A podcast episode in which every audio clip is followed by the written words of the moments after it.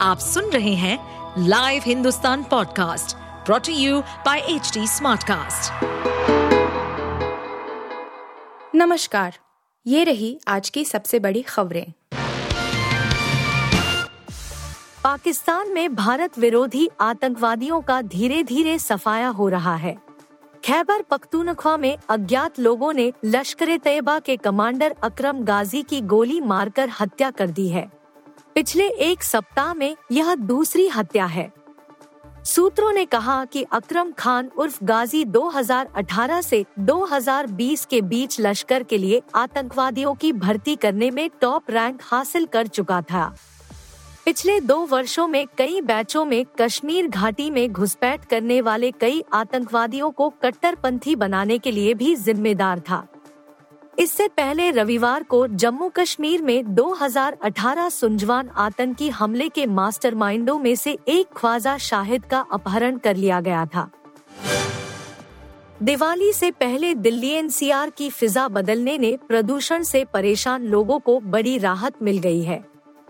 करीब महीने भर से प्रदूषित सवा में हवा में सांस ले रहे दिल्ली वालों को शुक्रवार तड़के से तेज हवाओं और गरज के साथ रुक रुक कर हो रही रिमझिम बारिश ने प्रदूषण से राहत प्रदान की है।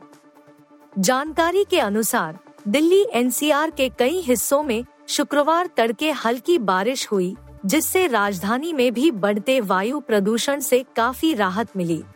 कर्तव्य पथ और दिल्ली नोएडा सीमा पर भी हल्की से मध्यम तीव्रता की बारिश दिखाई दे रही है। गैंगस्टर लॉरेंस बिश्नोई के जेल से दिए गए इंटरव्यू को लेकर जाँच के लिए बनाई गई दो सदस्यों वाली कमेटी सात माह बीत जाने पर भी किसी नतीजे तक नहीं पहुँच पाई है। न ही यह सुनिश्चित किया गया कि जेल से हुए इंटरव्यू के लिए कौन अधिकारी जिम्मेदार है। पंजाब एवं हरियाणा हाई कोर्ट ने मामले की गंभीरता को देखते हुए स्वत संज्ञान लेते हुए पंजाब सरकार को जमकर लताड़ लगाई है।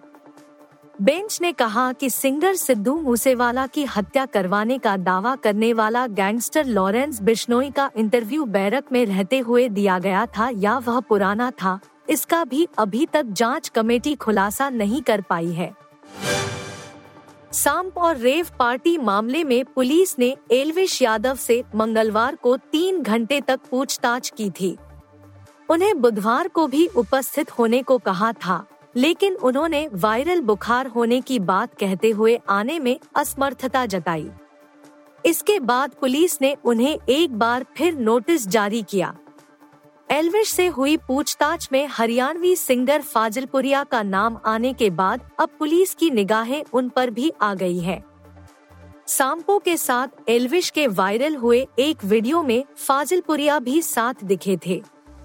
राहुल यादव उर्फ़ फाजिलपुरिया ने आलिया भट्ट और सिद्धार्थ मल्होत्रा की फ़िल्म कपूर एंड सन्स का एक गाना, लड़की ब्यूटीफुल कर गई चुल्ल गाया था, जो खासा लोकप्रिय हुआ। इस प्रकरण में नाम आने के बाद फाजिलपुरिया ने कहा था कि एलविश और साम के साथ वायरल हुआ वीडियो उनके फार्म हाउस का है और छह माह पुराना है। नियमों के तहत ही सांपो को लाया गया था। बेंगलुरु से एक चौंकाने वाला मामला सामने आया है। यहाँ कूड़ा बीनने वाले को रेलवे ट्रैक पर कूड़े के ढेर में एक बैग मिला। इसके अंदर तेईस बंडल अमेरिकी डॉलर थे। भारतीय मुद्रा में डॉलर की कीमत 25 करोड़ रुपए बताई जा रही है। कचरा बीनने वाले सलमान शेख को यह बंडल एक नवंबर को मिले थे।